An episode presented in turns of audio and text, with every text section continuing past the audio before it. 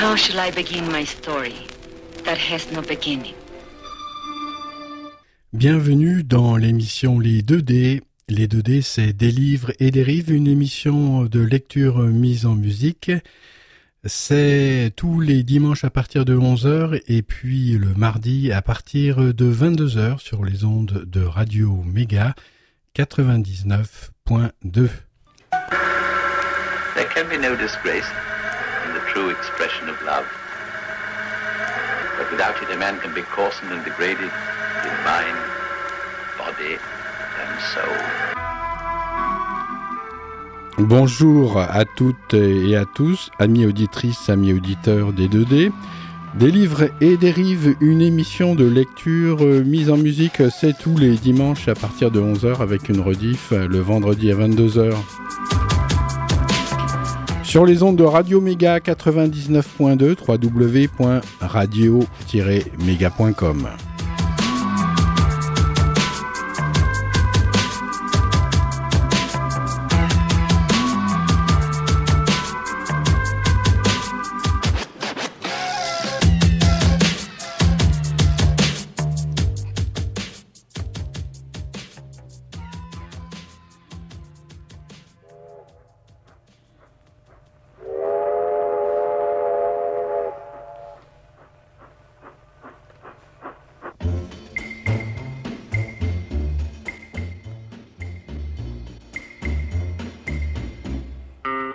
ça me fait penser au Mastrou. euh.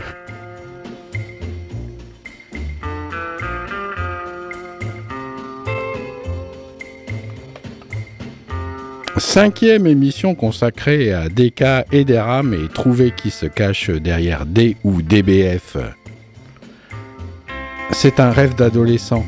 Le passage à la couleur n'a pas été identique euh, pour les uns et pour les autres. Certains sont restés avec les cellules des bâtonnets en rade et sont demeurés en noir et blanc, alors que d'autres sont passés de suite à la couleur. Tiens, c'est comme les écrans ultra plats de maintenant, et puis les TV couleur gros format. Et puis tiens, c'est comme le passage à l'euro. Certains sont restés coincés avec le franc et le nouveau franc. D'ici que nous nous retrouvions à l'époque de Clovis et Charlemagne, il n'y a pas loin.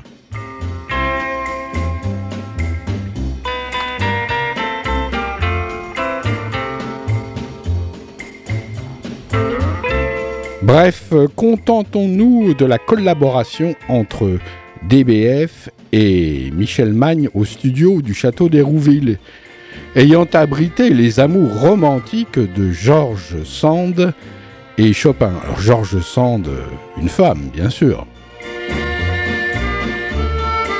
Chopin, un homme. Non content d'avoir construit euh, dans son grenier un studio capable de concurrencer à l'époque les studios d'Abbey Road, Michel Magne décide de monter un second studio dans les dépendances du château d'Hérouville, à côté de Pontoise.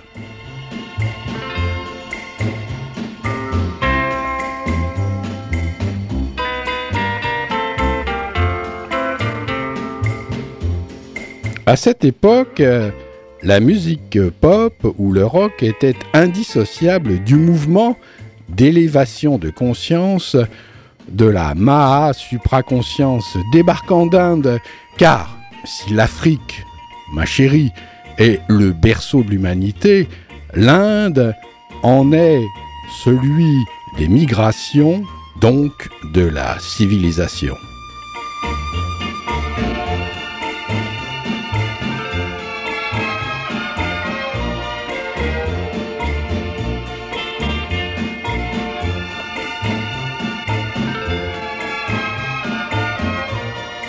Alors dans cette émission, il faut vous dire, mesdames et messieurs, que le centre a été envahi par les British, comme durant la guerre de Cent Ans.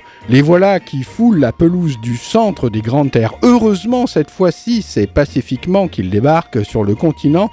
Parallèlement, bien entendu, le château d'Hérouville est pris d'assaut par les musiciens et techniciens anglais, séduits par la French Sound Connection d'alors, animée de main de maître par Michel Magne et DBF, assisté de temps à autre par son frère P.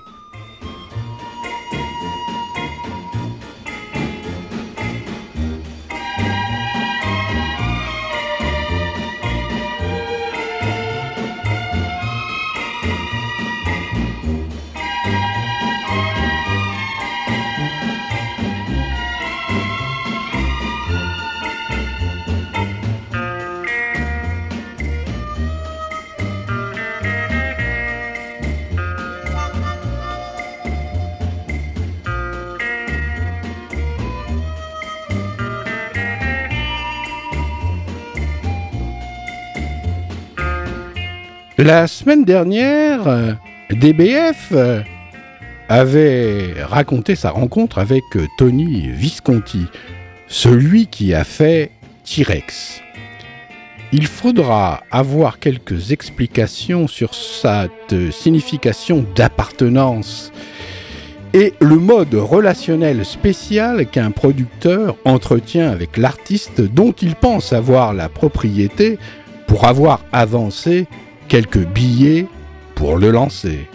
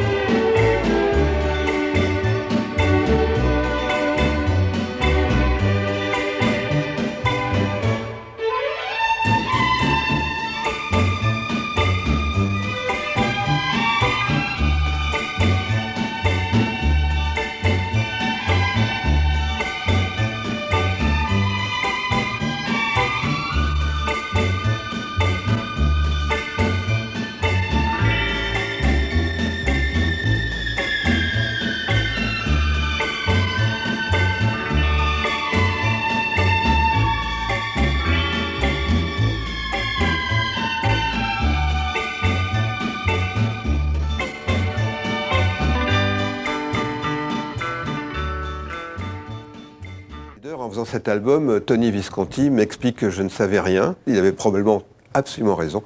Me fait démonter tout mon setup d'enregistrement, le reconstruit et m'explique comment on fait le son du rock'n'roll. Et grâce à lui, j'ai enfin compris ce que c'était le vrai son du rock'n'roll.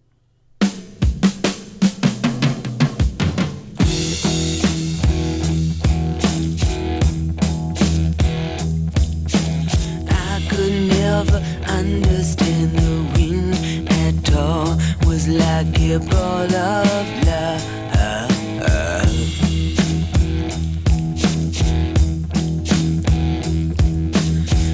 could never, never see the cosmic sea was like a bumblebee.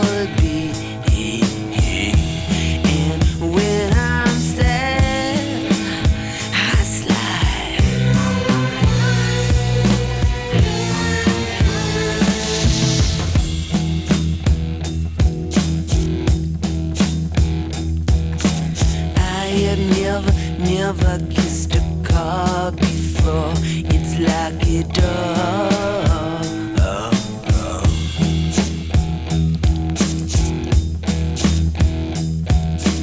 I have always, always grown my own before. Oh, schools are straight.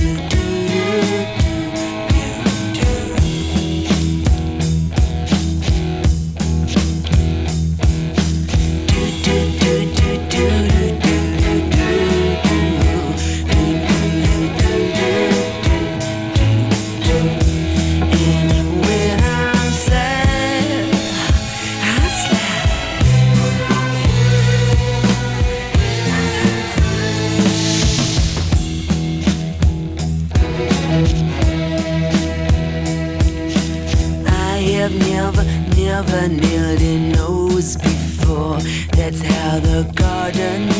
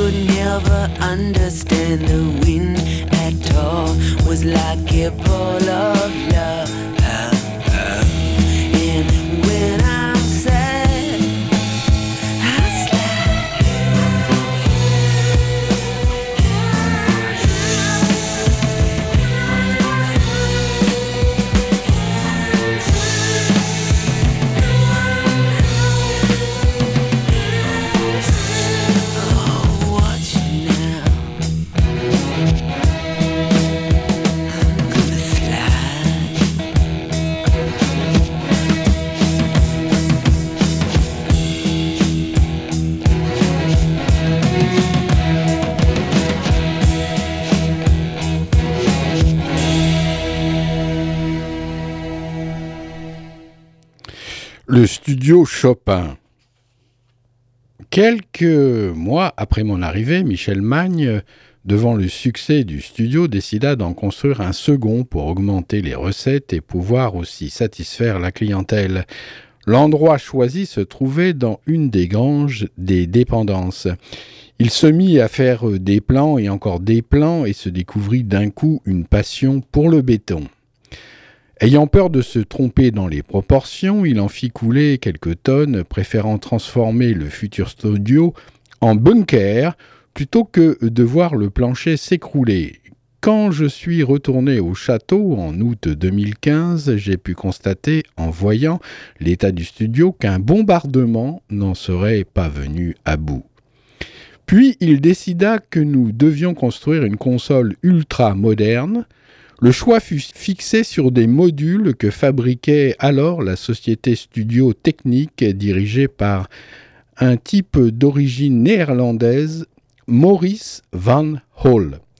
Van Hol était à l'époque importateur du matériel Scully, MC1, Olive et pas mal d'autres marques intéressantes. Nous lui fîmes donc confiance sur la construction des modules. Parallèlement, le menuisier du château, Bernard Laventure, eut la difficile tâche de construire les meubles. Michel Magne et son équipe travaillaient dur comme fer pour finir les travaux à temps. Le matériel était déjà commandé, mais nous étions très en retard sur le câblage et la finition. Au mois de décembre 1971, il me fit parvenir une lettre me demandant à tout prix de pouvoir faire entendre du son à ses banquiers avant le début de l'année. Malgré tous nos efforts, le studio Chopin ne sera fini que en 1972. Au début, la cabine fut euh, difficile à régler acousti acoustiquement parlant en raison de la résonance de l'immense vitre qui la séparait du studio. Après avoir rapproché les enceintes de l'immense console orange, le son était nettement mieux. La tâche m'incomba d'inaugurer et de mettre au point ce nouveau vaisseau. Au début, les Anglois et les Américains préféraient travailler dans le studio d'en haut, mais au bout de quelques semaines, j'étais rassuré sur la qualité du son qui sortait de cette pièce. J'aurai le plaisir d'y enregistrer Catch Bull at Four de Cat Stevens avec Paul Samuel Smith comme producteur, avec des musiciens excellents comme Jerry Conway à la batterie et Jean Roussel au piano.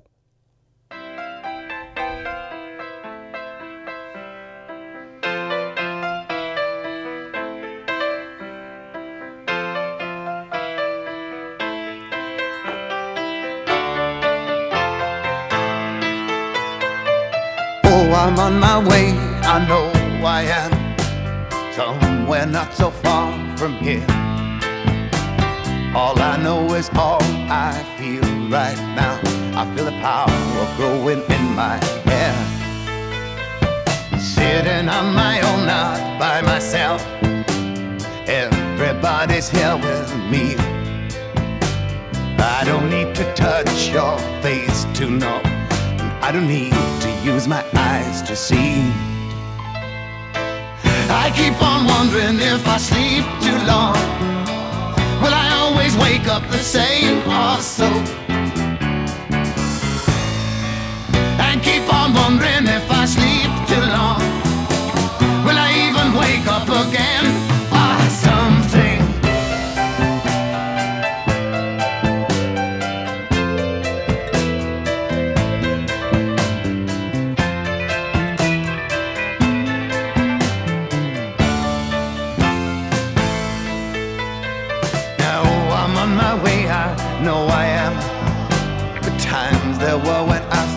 not. Really didn't have my soul in bad company. I thank the moon I had the strength to stop. No, I'm not making love to anyone's wishes, only for that light I see.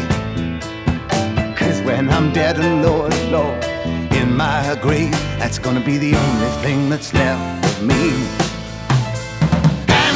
If I make it to the water side, will I even find me a boat or so? And if I make it to the water side, I'll be sure to write you a note or something.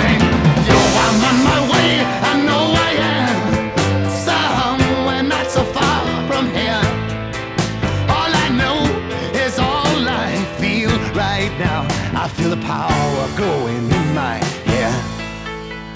Oh, life is like a maze of doors, and they all open from the side you're on. Just keep on pushing hard, boy. Try as you may, you're gonna wind up where you started from. You're gonna wind up where you started from.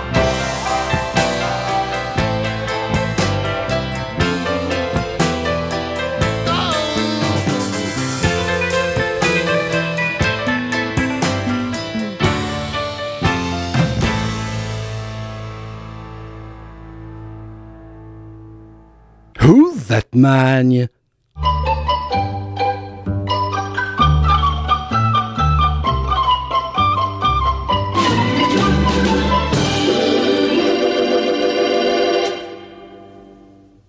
Magne, c'était parmi les plus modernes. C'était parmi ceux qui utilisaient des sonorités, des instruments euh, qui sortaient complètement de la musique classique qu'on faisait au cinéma. Il m'a- il m'a raconté un jour son concert euh, à la Comédie des Champs-Élysées où il avait fait euh, une tentative de musique électronique avec des haut-parleurs de 50 cm qui envoyaient des infrasons pour que les gens aient mal au ventre et soient obligés d'aller aux toilettes, mais il avait fait fermer les portes. Enfin bon, des trucs de... Et alors, il, balançait dans ce concert des discours d'Hitler à l'envers. Et les gens venaient le voir après en disant Mais maître, quelle idée Pourquoi euh, balancer dans ce spectacle des discours d'Hitler à l'envers? Et lui répondait Pour lui faire ravaler ses paroles.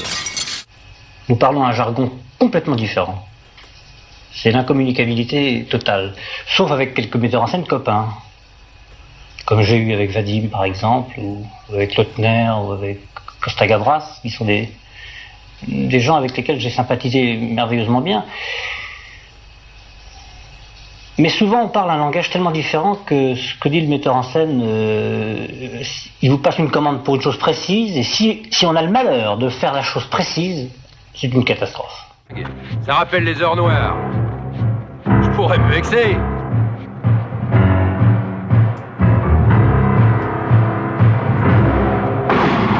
Euh, la musique des Pink Floyd, par exemple, va tellement plus loin que la musique de Musique Xenakis, tellement plus loin. Et elle ne s'adresse pas à 2000 personnes, elle s'adresse à 2 millions, 10 millions, 20 millions de personnes. que on pensait qu'aucun disque pouvait bien sonner en France, euh, tout le monde allait enregistrer à Londres euh, euh, euh, ou aux États-Unis. Donc c'était extrêmement, euh, c'était extrêmement ambitieux euh, de faire ça, en plus de le faire dans un endroit qui n'était pas prévu pour ça. Je faisais beaucoup de séances de free jazz que j'aimais beaucoup à l'époque, avec un garçon qui était un bon producteur de jazz qui s'appelait Pierre Lattès. Ce gars, un jour, me dit euh, faut que je te fasse rencontrer quelqu'un d'incroyable euh, qui a monté un studio dans sa maison à la campagne. Et la même époque, il y a eu un article dans une revue qui s'appelait euh, Son Magazine, je crois, un truc comme ça, où il y avait Michel Magne, le fou dans son château, euh, et il y avait tout un article de trois pages avec des photos du, du studio. J'ai quand même, ça intéresse les gens.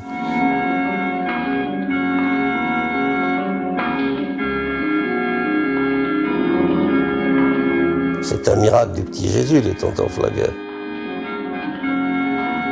Pourquoi ça a marché comme ça des années après Et ça continue? D'accord, il y avait les dialogues d'Audiard, mais il y avait aussi les acteurs, il y avait une mise en scène extraordinaire. Non, mais enfin, j'ai su utiliser tout le monde. Mais j'ai jamais su que ça durerait aussi longtemps. Né en 1930 de formation classique, Michel Magne compose dès ses 16 ans un concerto pour piano. À la fin des années 40, il fait la découverte des ondes Marteneau et se passionne pour la musique expérimentale. Il fonde alors un septuor d'instruments électroniques. Pour tenter de se figurer la folie qui habite alors le jeune homme en matière d'expérimentation musicale, rien de tel qu'un coup d'œil au compte rendu de ses concerts donnés dans les années 50. Le 15 juillet 1954, Salgavo à Paris, Michel Magne donne un concert de musique inaudible. L'intensité des infrasons générés euh, donne la colique à tout le public, empêché de sortir de la salle par les agents de sécurité, comme euh, l'a dit DBF. Le 20 mai 1955, au palais de Chaillot, il dirige la Société des concerts du Conservatoire et la chorale de l'Université de Paris. 110 instrumentistes, 200 choristes et les grandes orgues de Chaillot. La première partie est composée de musique de science-fiction, soit une mélodie populaire d'un autre monde, ou Mars en avril. Suite d'une berceuse pour grincement de violoncelle et orchestre à cordes. En seconde partie, la symphonie humaine, fresque sonore qui se termine par des discours d'Hitler lus à l'envers, histoire de lui faire ravaler ses paroles, le tout est ponctué par des bruits de chasse d'eau. Le 31 octobre 1958, Michel Magne donne un second concert à la salle Gaveau. Il y mêle des œuvres oniriques de 1952, Carillon dans l'eau bouillante, métamécanique saccadée, Mémoire d'un trou avec des compositions plus récentes, Pointe de feu amortie au dolossal, Self-service, Médius, Fidius, Concertino triple, Larmes en saule pleureur. En parallèle à ces expérimentations musicales, Michel Magne devient compositeur de bandes originales de films. Entre 1955 et 1984, il en réalise plus de 100. Il est auteur de tous les Angéliques, des OSS 117, des Fantomas, de Mélodies en sous-sol, les Barbouzes, les Tontons Flingueurs, le repos du guerrier, belle de jour, le vice et la vertu, les devés, compartiment tueur, Galia. Michel Magne l'auteur des musiques des plus gros succès du cinéma français des années 60 et 70.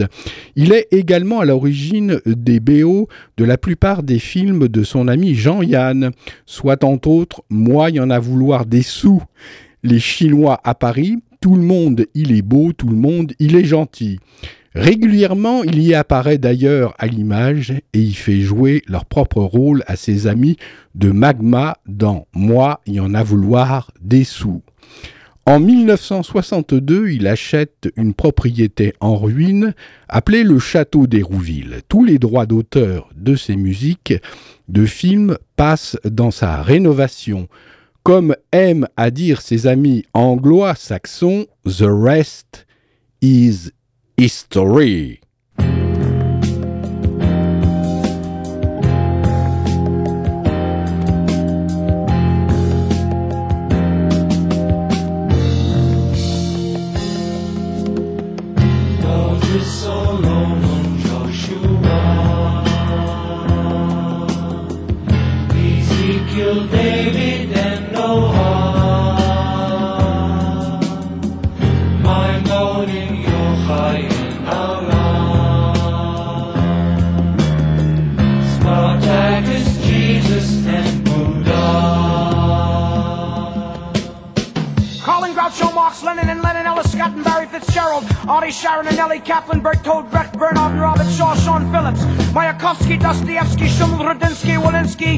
Korsakov and Rimsky, Leo Ferre, Leo the Last, Leo McCarty and Howard Fast, Lon Chaney, Cena Rosenberg Jr. and Thompson as a major, Nicole Quessy, Lennon Cole Porter, Elton John and Chris Barber, Esther Jock, and Ingmar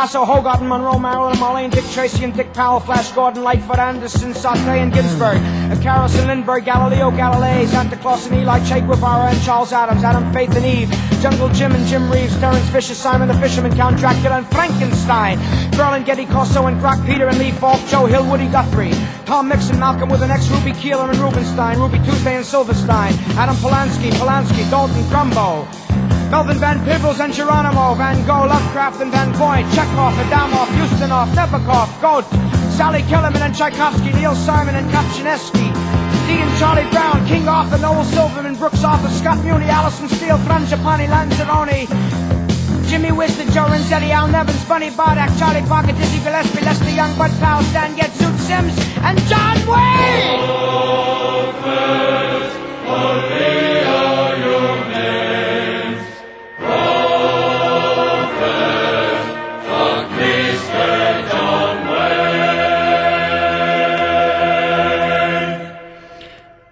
Suis d'accord avec tous les noms qu'il a cités, mais je suis pas d'accord avec le dernier, John Wayne. Zappa, euh, comment a dit que c'était un gros con. 1971, construction du camion pour euh, le concert d'Auvers-sur-Oise. Au milieu du mois de juin 1971, Michel Magne arriva tout excité dans le studio en nous expliquant qu'un de ses amis, Jean Bouquin, couturier à la mode, était en train euh, d'organiser un gros festival pop sur son terrain à Auvers-sur-Oise pour le week-end de l'été 18, 19 et 20 juin. Ha Avançant le fait qu'il y aura plein de groupes formidables, il me demanda si ce serait possible de les enregistrer. Je lui répondis que si le concert avait lieu le soir dans un champ, le seul moyen de l'enregistrer aurait été d'avoir un camion mobile de prise de son, comme ceux qui sont utilisés pour enregistrer des concerts dans des salles et comme celui de Radio Méga. Il se gratta la tête et me demanda si ce serait possible d'en construire un. J'éclatai de rire en lui faisant remarquer que le concert en question était dans moins de dix jours. Ce à quoi il répliqua sèchement par un Qu'est-ce qu'il te faudrait pour construire ce camion? Estomaqué, je réfléchis quelques secondes et je lui fis une petite liste. Une console, un meuble pour euh, la mettre dedans, deux enceintes, du câble, des connecteurs XLR en quantité importante, le traitement acoustique dans le camion, il me coupa dans mon énumération. Si je te ramène tout ça, ce soir, est-ce que le camion peut être prêt pour le concert? Il avait lancé un défi et je le pris au vol. Je répondis que oui, si j'avais toute l'équipe avec moi et que nous n'ayons rien d'autre à faire, c'était tout à fait possible. Il disparut d'un pas rapide et revint en fin de journée avec euh, tout le matériel demandé. Un camion Ford Transit tout neuf et tout blanc, une console Freevox que lui avait vendu son ami Gérard Poncet, des câbles, des prises. Très fier de lui, il me lança avec son sourire énigmatique. Bon, eh bien, au boulot maintenant. Le week-end s'annonçait studieux. Nous nous sommes mis au travail, nuit et jour, non-stop. Nous ne dormions pas plus de trois heures par nuit. Pendant que nous soudions et soudions câbles et prises XLR, le menuisier installait son meuble dans le camion et collait laine de verre et tissu sur euh, les parois intérieures. C'était un tel chantier que Magne commençait à s'inquiéter et était de moins en moins convaincu que nous arriverions à finir à temps. J'étais assez confiant cependant si nous n'avions pas d'impondérable. Un soir, tard, il devait être au moins 23 heures, le téléphone de l'atelier sonna. Je décrochai et entendis la voix de Michel. C'est foutu. Hein? On ne va pas y arriver. T'aurais dû me dire que ce n'était pas possible. Tout va foirer. Il était très très stressé. Je crois me souvenir lui avoir dit d'aller se faire pendre. Euh, comme on avait assez de travail, euh, comme ça, euh, sans en plus avoir à subir ses états d'âme. Le jeudi 17 juin à 18h, le camion était fini. Nous avions la nuit et la matinée du lendemain pour le tester. Et tout marchait parfaitement. Le vendredi 18, direction Auvers-sur-Oise pour l'installation. Il y avait un monde fou, des milliers de jeunes venus pour assister à ce premier festival pop d'été dans lequel le Grateful Dead était attendu avec passion. Malheureusement, et ça je peux en témoigner, nous n'avons jamais pu installer nos micros. La pluie s'est mise à tomber de plus en plus fort, transformant le rêve de Jean Bouquin, un rêve d'adolescent, en cauchemar. Son chant en lac debout, un vrai désastre. Et oui, c'est vrai, je me souviens. Je me souviens, je me souviens pas comme nous avons réussi à faire demi-tour et ramener le camion du château, mais nous l'avions échappé belle.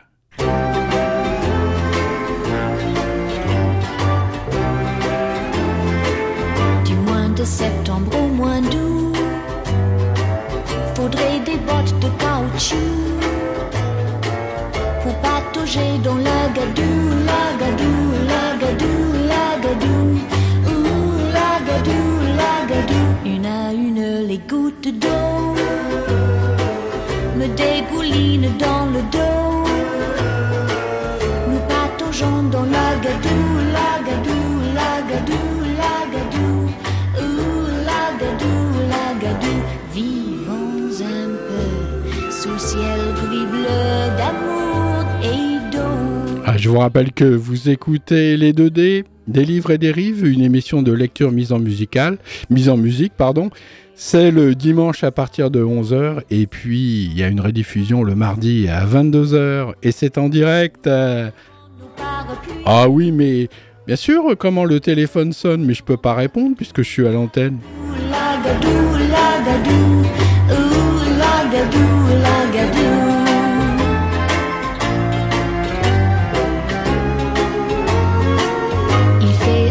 Alors il y avait tellement de boue, bien sûr, qu'on a été évacué de ce champ, de ce lac de boue, pour aller euh, dormir euh, dans euh, les gymnases du coin.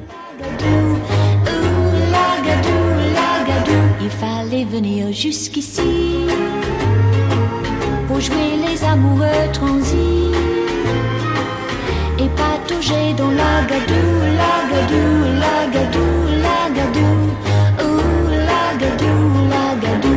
Vivons un peu sous le ciel gris-bleu d'amour et d'eau de pluie. Puis mettons en marche les essuie-glace.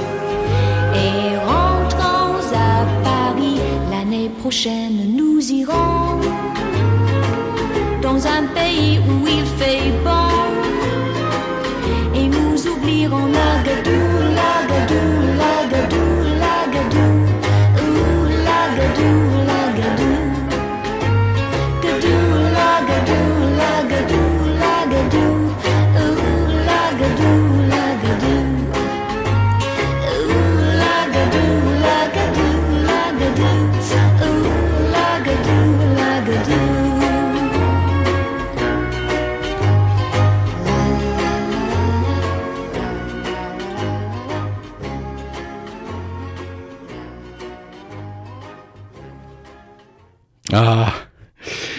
1971, le Grateful Dead, après la bérésina du concert euh, d'Auvers-sur-Oise, les Grateful Dead, déçus de ne pas avoir joué, furent euh, recueillis par euh, Michel Magne, qui les hébergea au château. Heureux de se retrouver dans un si bel endroit, ils décidèrent de donner un concert dans le parc le soir du 21 juin le 21 juin, mais c'est le solstice, pour le plaisir et remercier Michel de son hospitalité.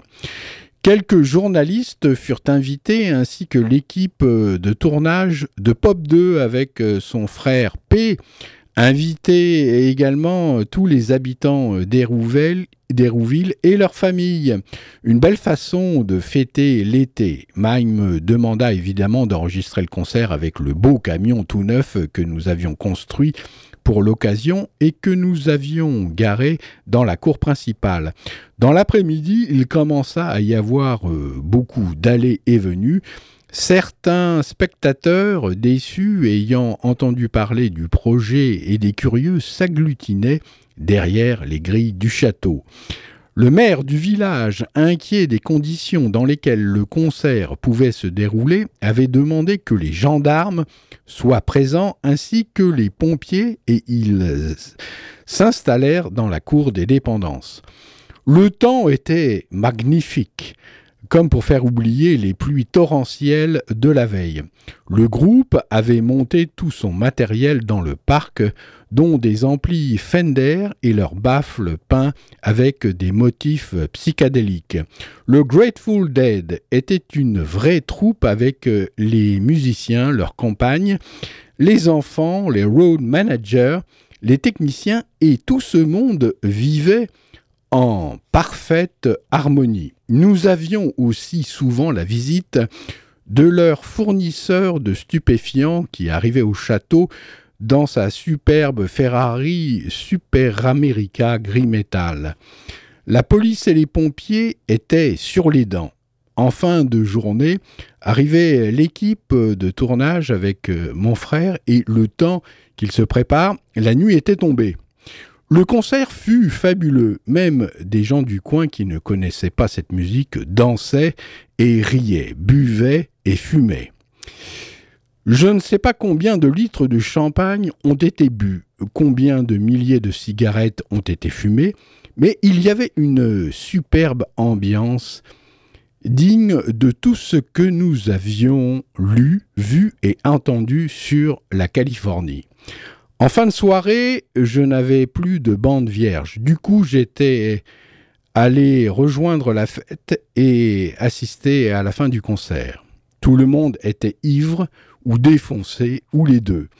Dans l'autre partie du château, là où il y avait les voitures et camions, le capitaine des pompiers envoyait sans cesse des hommes vers la piscine pour savoir ce qui se passait. Ce qui se passait, c'est qu'ils plongeaient dedans tout habillés. Je n'avais jamais vu autant de gens hilars en même temps dans l'eau. Le soleil se levait et on entendait encore de la musique. L'après-midi suivant, l'équipe des Dead passait trois heures dans le parc à ramasser tous les mégots, papier, gobelets vides et canettes de bière, vieux joints et paquets de cigarettes vides. Après leur passage, tout était revenu comme avant, sans aucune trace de passage de foule. Nous avons même eu droit à une partie de football avec les musiciens et Jean Fernandez, directeur artistique de Barclay, de passage ce jour-là. Quand les Grateful Dead sont repartis du château, le calme qui suivit paraissait soudain anormal.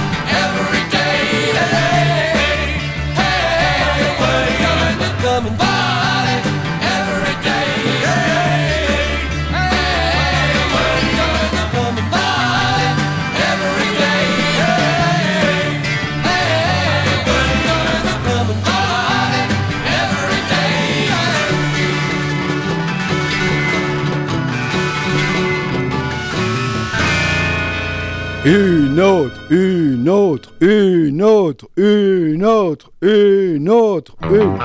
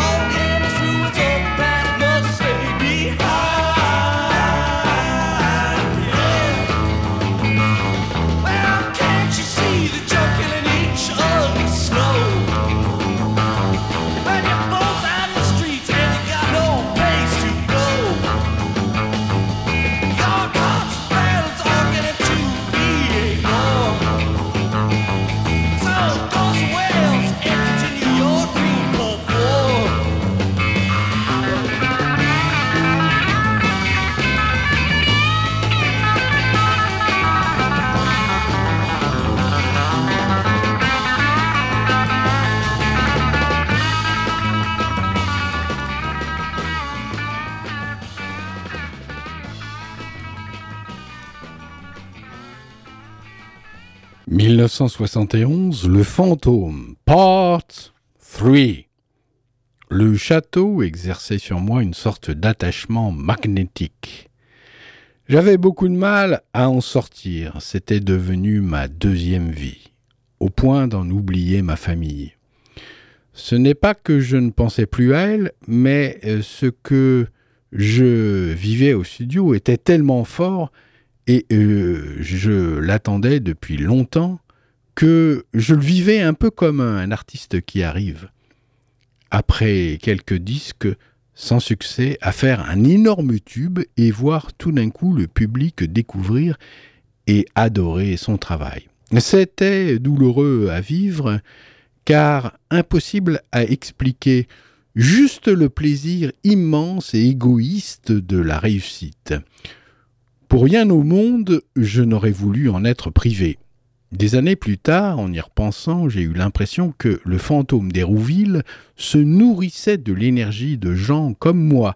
Il protégeait les gens qui aimaient l'endroit et donnait le maximum d'eux-mêmes avec passion et détruisait sans la moindre pitié ceux qui essayaient de s'emparer de l'endroit avec le profit personnel ou mercantile comme seule motivation.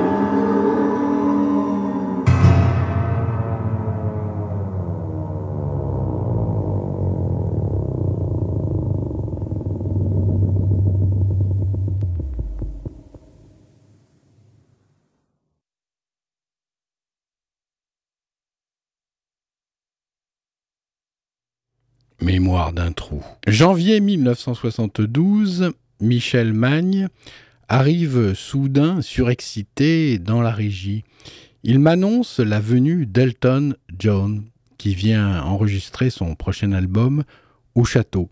Ce fut euh, comme un coup de poing au ventre. Elton John?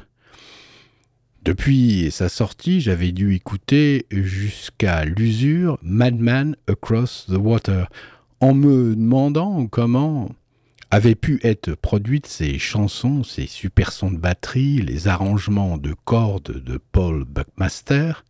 J'avais l'impression d'être dans un rêve. Ken Scott serait l'ingénieur, avec toujours Gus Dudgeon à la production. et il viendrait avec son groupe de scène. Je commençais avoir les chocottes car la console du château à cette époque n'avait rien à voir avec les nives et les tridents utilisés pour les albums précédents. Il y avait quand même pas mal de petits bricolages que nous avions faits et qui ne rendaient pas le travail facile quand on ne connaissait pas l'installation. Et comme c'était toujours Gilles Salé ou moi à la console, ça n'était pas très grave. Mais là, ce serait Ken Scott, le type qui a travaillé avec les Beatles et qui venait de produire A Horse with No Name du groupe America. Ça mettait vraiment euh, la pression.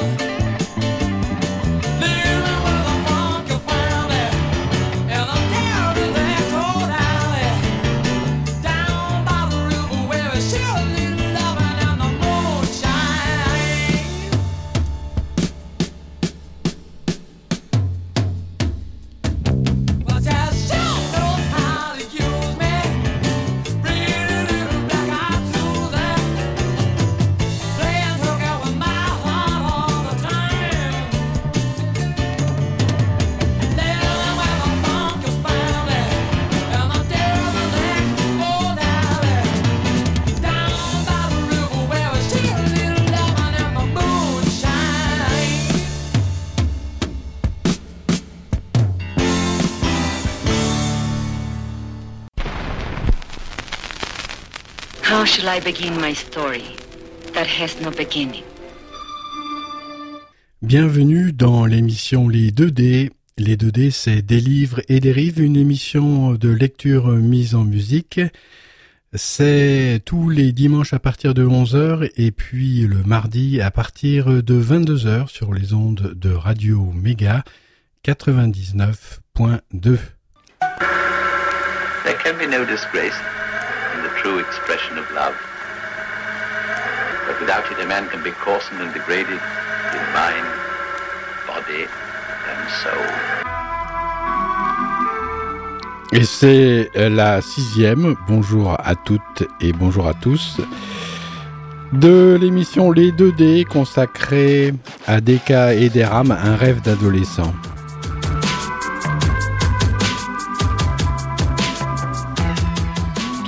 C'est sur les ondes de Radio Méga 99.2, www.radio-méga.com. C'est la sixième Non, pas l'entrée en classe secondaire, c'est la sixième d'un rêve d'adolescent d'Eka et des rames. Au fait, avez-vous euh, trouvé qui se cache derrière D ou DBF A priori, cela devrait être un ingénieur du son. Non, pas la nourriture euh, préférée des ânes, quoiqu'après tout, cela pourrait le faire. L'âne étant un animal hautement respectable, bien aimé des enfants, un peu solitaire certes, mais pas sauvage pour un sou. C'est pour cela que les années ont vu défiler tous ces gamins émerveillés par la qualité du son que le château et ses studios ont produit à Hérouville. Mais ce fil rouge tissé par la fileuse s'épuise. Michel Magne, qui a vu tout en grand, va bientôt devoir se battre pour la survie de son bébé, comme nous l'avons fait euh, pour celui de Radio Méga. Il est à noter que, comme C.G. Jung le disait, il vaut mieux des fois n'avoir pas chez soi une arme à feu, car certaines nuits de pleine lune sont propices à d'ultimes précipices. Question précipitation. Il y en a eu à Auvers-sur-Oise euh, pour ce festival qui à l'époque était censé devenir le Woodstock français. Or, il n'en a rien été puisqu'il a plu dès le début de l'après-midi jusqu'à plus finir. À la console, DBF était assisté de Gilles Salé. Il semble me souvenir qu'au bar des Grandes Terres, qu'un dénommé Gilles Salet euh, fréquentait assidûment, un jour s'est suicidé chez lui par euh, pendaison fatale et que la corde autour des cervicales lui a fait rendre son code natal en un dernier spasme viscéral.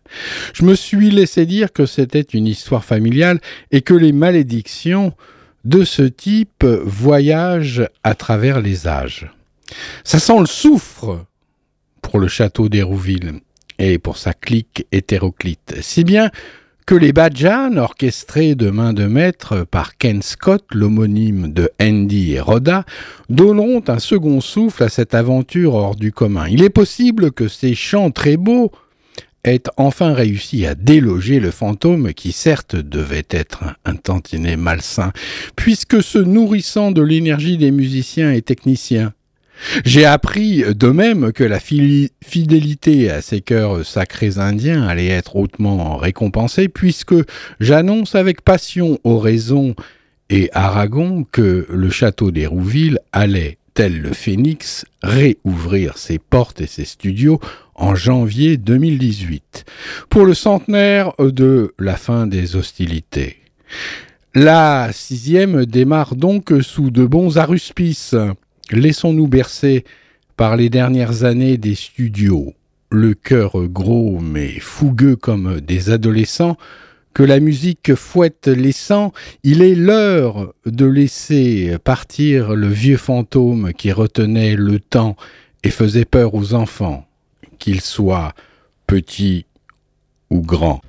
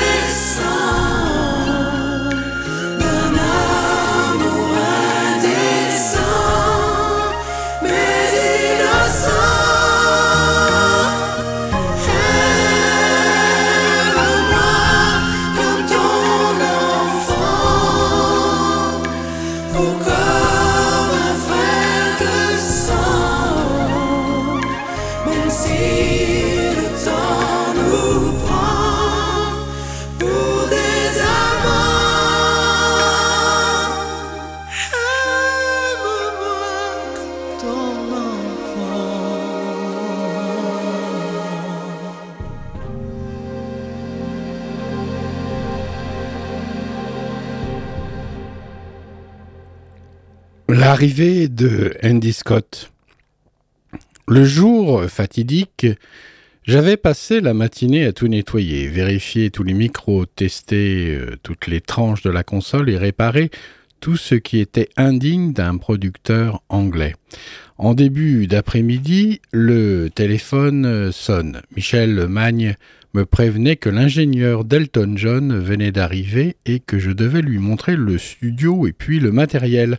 Un peu stressé, j'ouvris la porte de la cabine et je vis rentrer un jeune type aux cheveux longs châtains très sympa qui visita tout et me posa des tonnes de questions. Je passais au moins une heure à tout lui expliquer. Les problèmes éventuels de la console, le système, des casques, les micros et tout ça en anglais en prime. Je lui avais fait la totale au point que j'en étais presque aphone. À un moment, je lui demandais comment il allait installer la batterie dans le studio.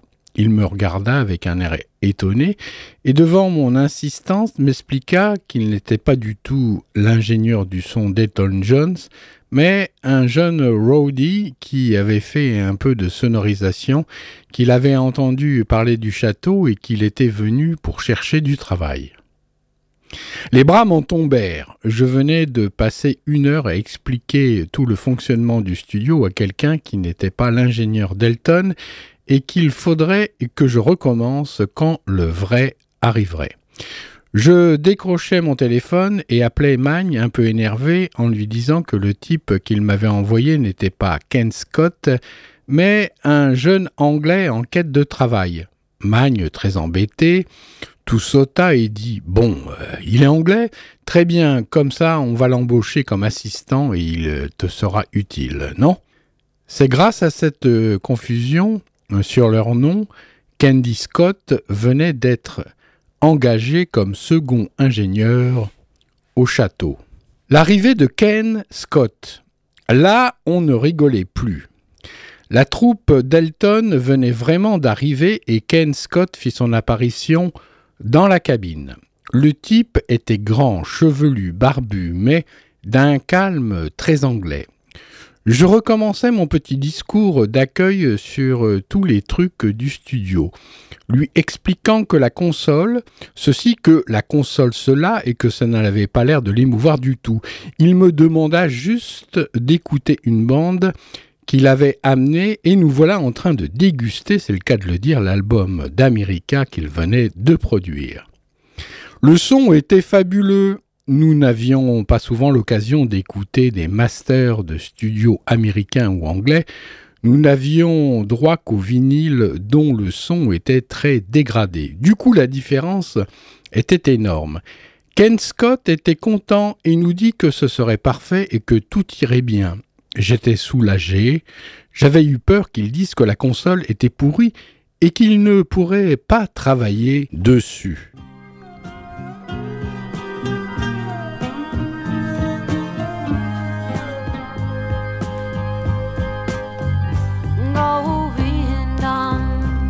Hari Purusham Brahmaham Bhajami Govindam Hari Purusham Brahmaham Bhajami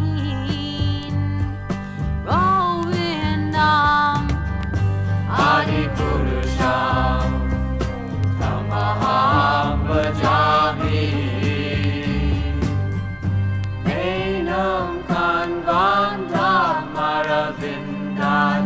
Bhagavatam Bhagavatam Samasitam Buddha Sundarangam Kandar Ako Hidamaniya Nishesha Shobham Govindam Adipurusham Dhamma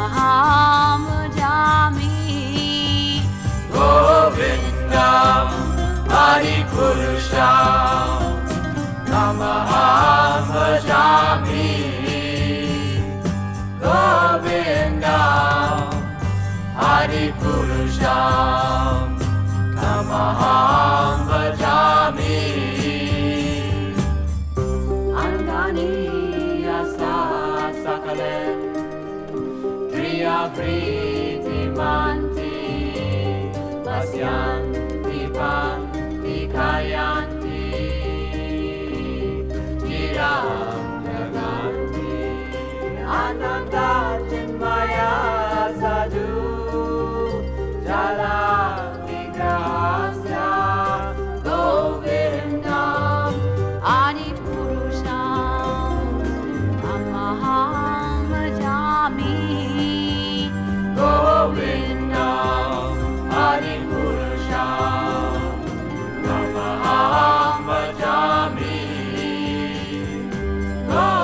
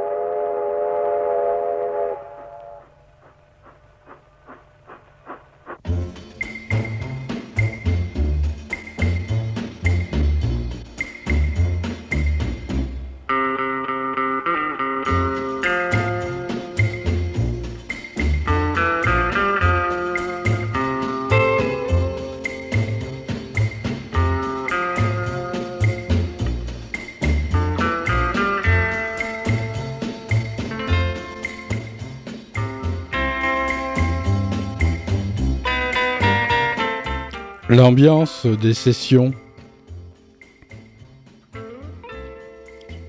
Gus Dudgeon, le légendaire producteur d'Elton, avait investi la cabine du haut avec Ken Scott et Andy. Quand ils commencèrent à travailler le son, je me demandais comment Ken Scott allait appréhender la console Difona du château. Premier choc, il passait beaucoup de temps à essayer le son dans le studio avant de mettre les micros. Ken demandait au bassiste d'essayer le son de sa basse et si celui-ci ne lui plaisait pas, il lui demandait de changer de basse. Quand le son lui plut, il commença à tripoter la console, mais pas avant. De même pour la guitare, de même pour la batterie. Un autre point important m'avait choqué. Les musiciens jouaient un morceau pendant deux ou trois heures. Dès qu'ils avaient enregistré une prise considérée comme bonne, Gus Dudgeon leur demandait de faire un break et les Rudy changeaient systématiquement toutes les cordes de guitare, de basse et les pots de batterie pour avoir toujours le même son sur chaque prise. Un point budgétaire que nous ne pouvions assumer sur les productions françaises. Pendant ce temps, Elton euh, travaillait les compositions sur euh, le piano de la salle de restaurant avec Bernie Taupin. Dès qu'il avait avancé suffisamment sur une idée de chanson, Bernie écrivait ensuite le texte dans sa chambre. Elton montait au studio pour euh, travailler la chanson avec les musiciens. Et en fin de journée, quand le texte était prêt, Elton l'enregistrait.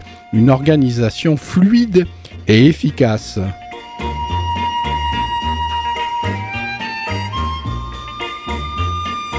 Et pour les cuivres de Hanky Cat, quelques pointures de studios parisiens étaient venues pour l'occasion et pas des moindres.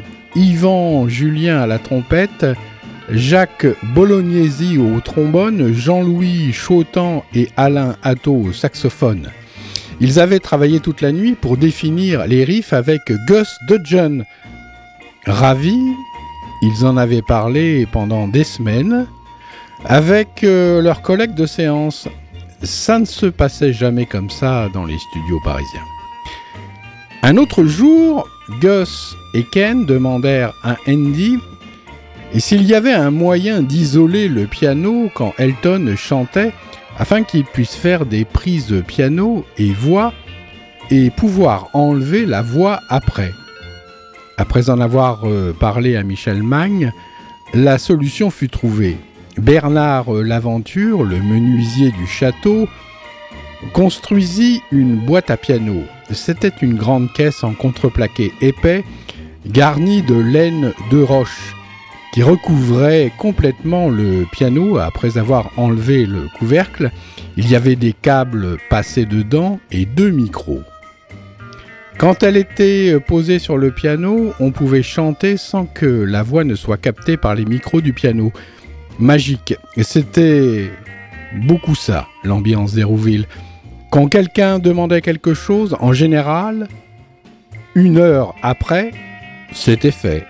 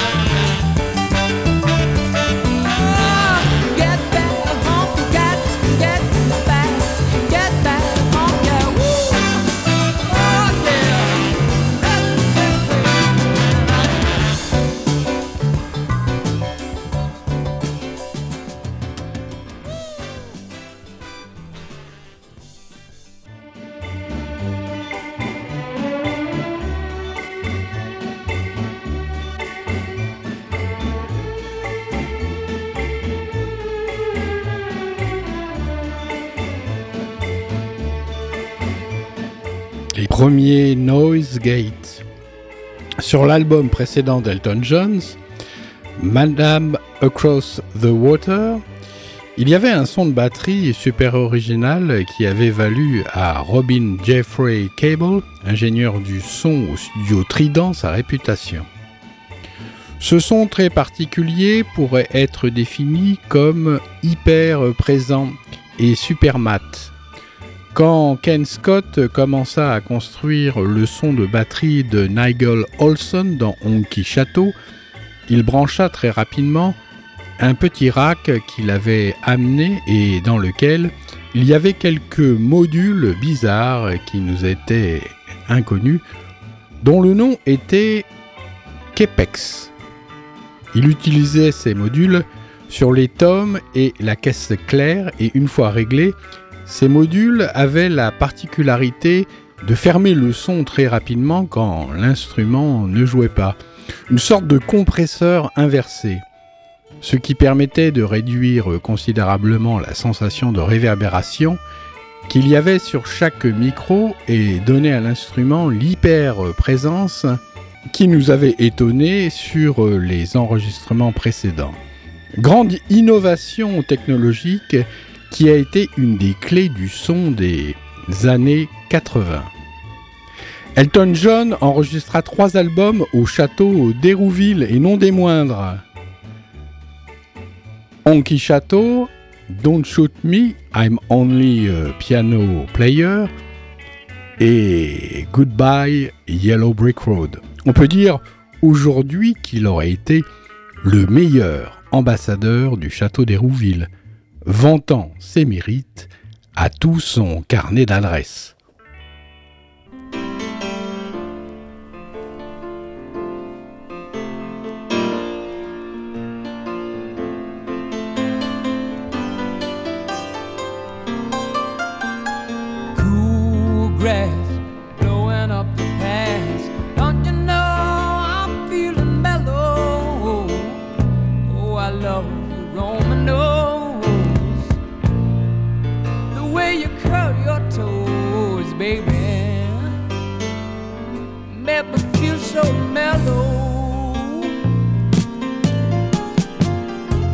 Same old feeling I get when you're stealing back into my bed again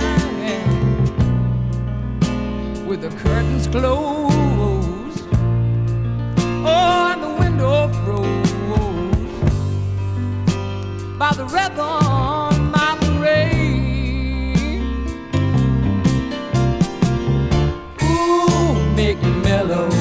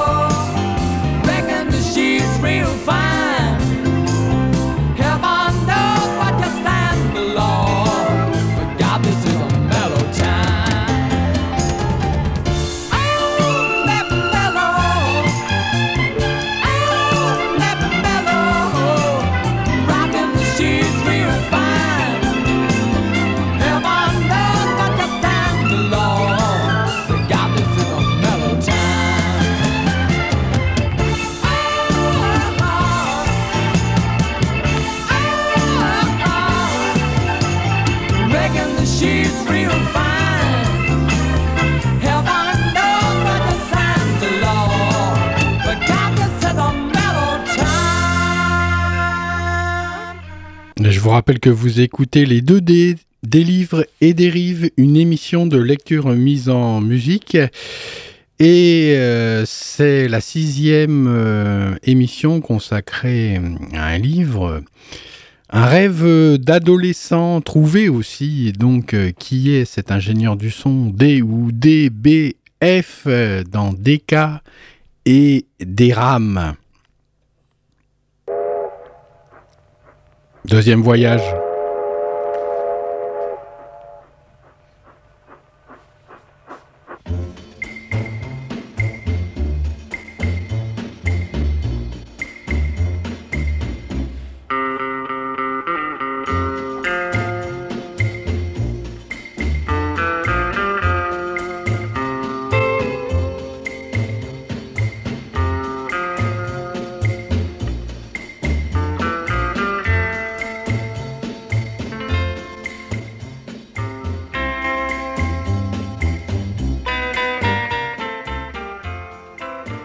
Le 12 février 1972, l'équipe de Rock en Stock avec Pierre Lattès était venue passer la journée au château pour enregistrer quatre chansons de T-Rex, le groupe de Marc Bolan. C'est là que j'ai rencontré Tony Visconti pour la première fois. Malgré les, les contraintes du tournage, le son était super. C'était un bon groupe, bien rodé. Ils avaient l'habitude de jouer dans des endroits mal sonorisés et ça s'entendait. J'étais évidemment impressionné car T-Rex était un peu le groupe montant euh, du moment.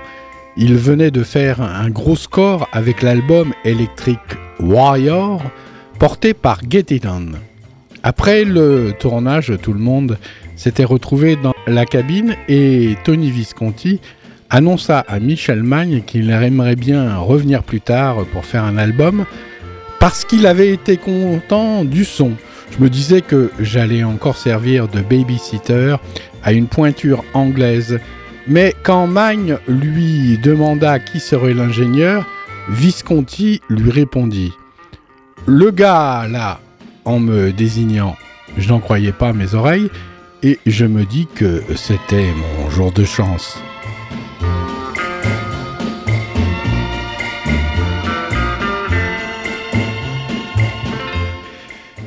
Ils revinrent ainsi en mars pour commencer l'album The Slider. Tony Visconti m'avait laissé installer la session. Les musiciens arrivèrent, commencèrent à jouer et je sentis que ça n'allait pas. Le son était étroit, sans couleur, alors que dans le studio, le groupe jouait bien. Au bout d'un quart d'heure, Tony m'expliqua qu'on allait tout démonter et tout recommencer. Il me fit changer la batterie de place, me demanda ce que j'avais comme micro disponible et me montra comment il voulait placer les instruments et les micros dans la pièce. J'étais fasciné car je n'aurais jamais pensé à faire de la sorte. Nous sommes remontés dans la cabine et il a réglé tous les préamplis des micros au minimum. Ensuite, il a demandé aux musiciens de revenir et de jouer. Quand il a monté le niveau des haut-parleurs et que j'ai entendu le son, j'ai été humilié. Je demandai alors à Tony à quoi servait l'ingénieur du son, et il me répondit que l'ingénieur était l'interface entre ses idées et les machines, que ça lui permettait d'aller plus loin dans la création artistique et de ne pas avoir à toucher un bouton même s'il pouvait le faire lui-même. Je venais de m'en rendre compte. Et il conclut en disant qu'il pouvait avoir le son de T-Rex dans n'importe quel studio et avec n'importe quel ingénieur car le son de T-Rex, c'était lui. Je venais de faire une découverte essentielle qui n'allait plus me quitter. Une explication formidable à des années de questionnement sur la manière dont les disques étaient faits, pourquoi certains avaient un son incroyable et d'autres pas. Un pied de nez à nos habitudes, consistant à essayer à tout prix de trouver le son d'un instrument en tournant les boutons de la console jusqu'à l'épuisement.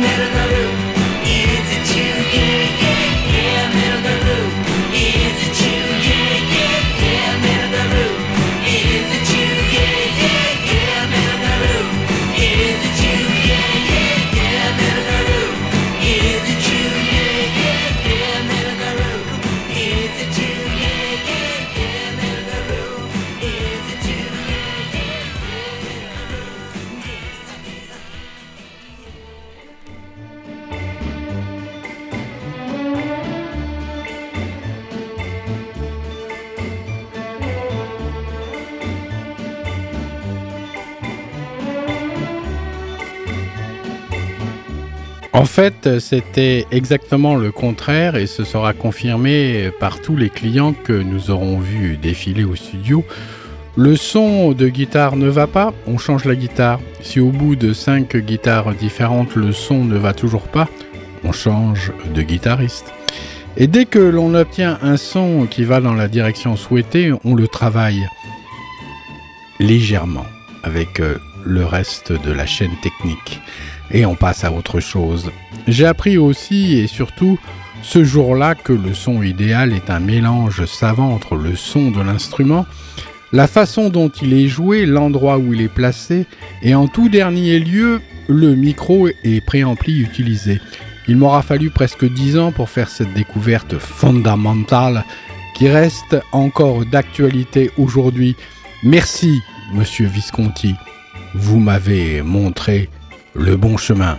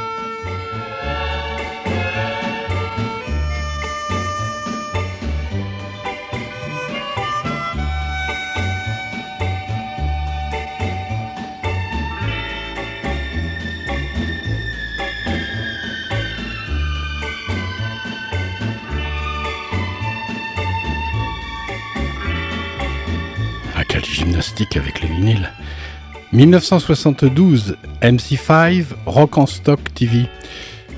Mars 1972, Pierre Lattès venait d'appeler au studio pour euh, réserver une journée de tournage avec le groupe MC5 pour son émission TV Rock en Stock.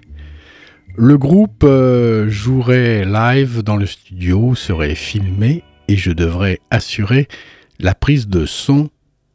De MC5, nous connaissions la réputation sulfureuse et le fait qu'il jouait très fort. Quand le groupe se fut installé, c'était presque l'enfer. Fred Smith et Wayne Kramer avaient les amplis à fond et on ne pouvait pas s'entendre parler. Même la porte du studio fermée. Pire encore, dans la cabine de prise de son, les haut-parleurs n'étaient pas assez puissants pour couvrir le niveau sonore qui traversait la vitre.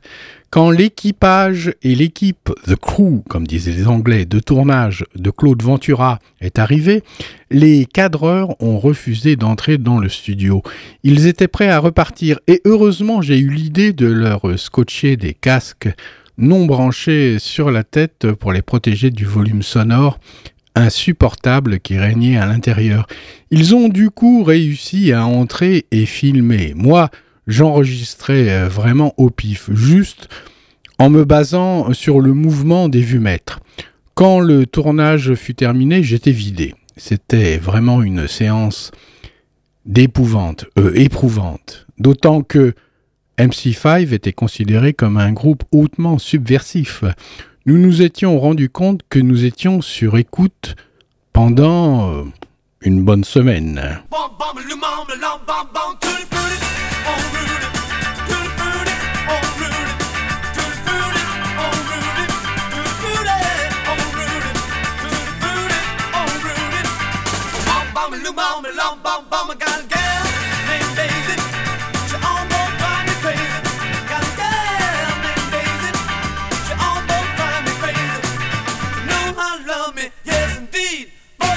know what you're doing to me, Tony Fruity, oh, all Fruity.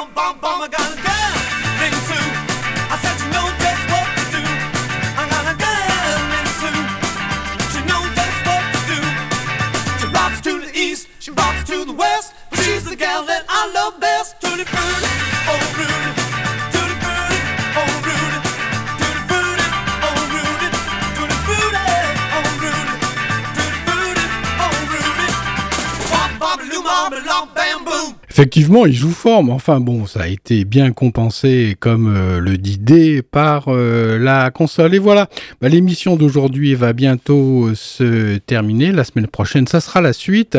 Alors ça sent la fin quand même pour le château d'Hérouville. Vous verrez dans quelques émissions, ou plutôt peut-être dès la, prochaine, comment nous serons tristes. Mais bien sûr, je vous ai dit qu'il allait réouvrir en janvier 2018. Magnifique avec euh, plein de synthétiseurs, des gens très brillants, très avant-gardistes qui, au bout de trois jours euh, de ce film, me confient le mixage de la musique mono du film parce qu'il travaille avec un Anglais qui n'avait pas trop compris comment ça marchait pour le cinéma. Et euh, j'ai une photo dans le bouquin où je suis halluciné parce que je suis derrière la console d'Héroville. Moi, je ne servais que d'assistant technique sur le projet. Et il y a Roger Waters et David Gilmour qui me regardent parce que le metteur en scène avait dit qu'il n'est pas très content du son de la musique. Il me regarde et me dit Tu veux pas le mixer, toi, le film? Je me dis Oh là là, galère, galère.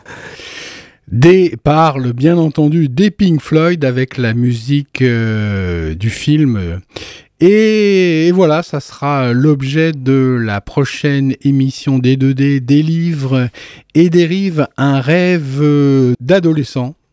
Quelque part, c'est aussi euh, un petit peu mon rêve, n'est-ce pas, DBF Portez-vous bien et on va se terminer avec MC5 euh, dans les oreilles.